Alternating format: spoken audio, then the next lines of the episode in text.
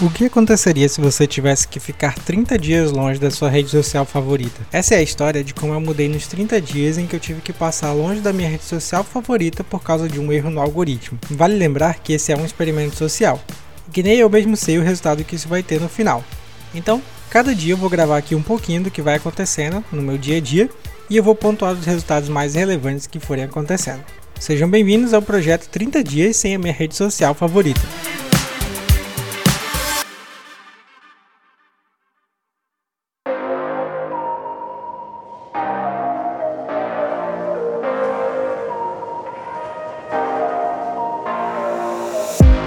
Esse é o relato do meu segundo dia sem a minha rede social favorita. O meu primeiro dia sem Instagram, no geral, ele foi muito produtivo, como você já ouviu no episódio passado. Parece que a mudança rendeu frutos muito rápido. Eu fiquei até meio surpreso com os benefícios rápidos que teve dessa mudança. Mas o segundo dia já foi bem mais tenso. Eu, na verdade, nunca imaginei que aconteceria o que aconteceu hoje, no segundo dia, com a intensidade que aconteceu. Então, acompanhe aqui comigo o que foi que rolou nesse segundo dia. O que foi que eu senti? Hoje foi um dia que eu senti muita ansiedade em vários momentos do meu dia. Eu realmente percebi que eu não estava conseguindo me concentrar no mesmo nível que eu consigo me concentrar nos outros dias nas coisas que eu faço.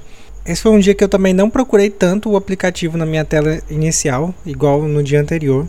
Eu tinha procurado bem mais ele na minha tela, mas eu acho que por eu ter até excluído o aplicativo do meu celular, eu consegui não ficar procurando muito ele. Né? Eu também não tive mais tanto gatilho quanto ontem. Quando eu ouvi músicas da rede social, não tive tanto gatilho, mas só que em contrapartida, meu rendimento no dia, ele no geral foi bem mais baixo do que o que costuma ser.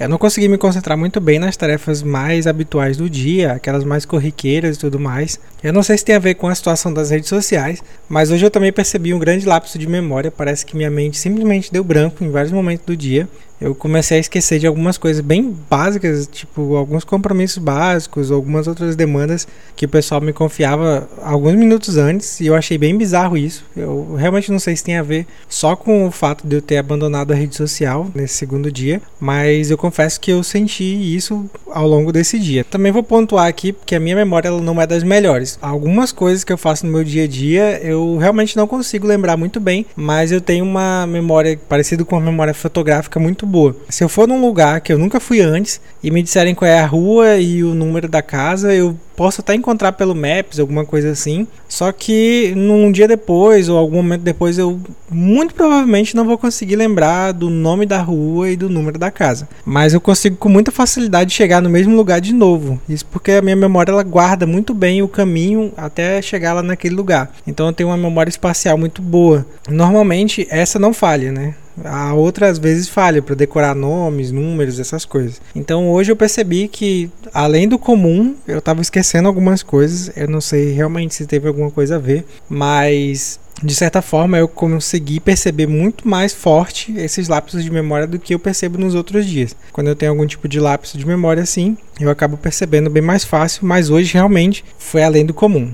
Hoje eu também não consegui dar muita atenção aos meus livros, nem escrever nenhum tipo de texto para rede social ou para o meu blog, nem nada disso. Parece que hoje realmente minha mente assim desligou de vez.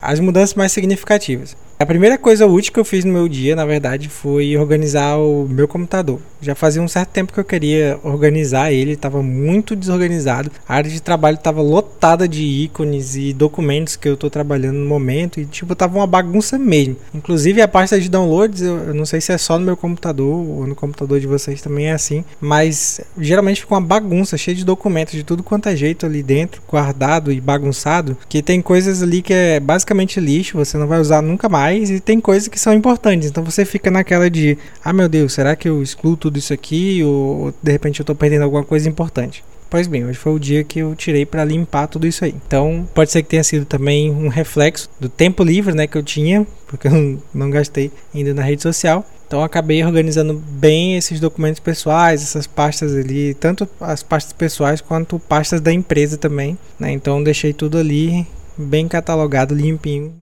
Outra parte do meu dia também foi dedicada basicamente a fechar o movimento de caixa da empresa né, e organizar as planilhas que vão ser usadas para fazer o acompanhamento do ano, né, da, da, parte financeira da empresa. Então foi um dia que eu também tirei um tempo para mexer com isso. Foi assim, de certa forma, bem produtivo. Né, eu acho que eu não senti tanta diferença entre a forma que eu trabalhava no, nos outros dias normais e agora a forma com que eu estou trabalhando hoje. Não sei se é porque também já é uma atividade que eu já estou muito acostumado a fazer repetidamente ao longo de muito tempo então eu não senti assim uma dificuldade muito expressiva para realizar essa tarefa de hoje. Foi bem tranquilinho.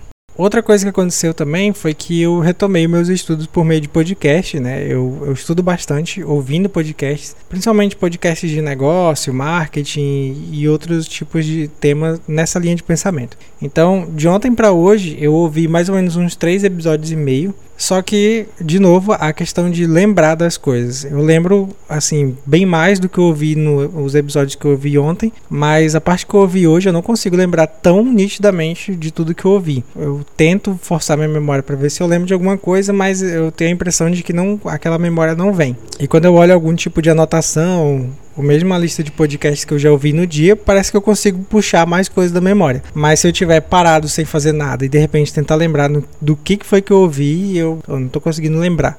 E é basicamente isso. O meu segundo dia, como você pode observar, foi bem mais estranho do que eu podia esperar mas eu acredito que é apenas um sintoma da coisa toda, né? Na verdade, é, mudar um hábito ele tem os seus custos e a gente acaba tendo que pagar por isso, né? De alguma forma. Quando você é forçado a passar por uma mudança, que é o meu caso, né? Não foi uma mudança espontânea, abandonar a rede social. Eu tive que fazer isso por causa de um, uma imposição de um algoritmo. E então essa mudança forçada, eu acredito que ela tem um custo e ele possa ser até um pouco maior do que se você estivesse abandonando esse hábito de forma espontânea, né? Até porque você tem um, um gás a mais, uma energia a mais para gerar aquela mudança. Então, é, o fato de ter sido meio forçado pode ser que esteja gerando essa situação de mudança mais difícil, mais complexa.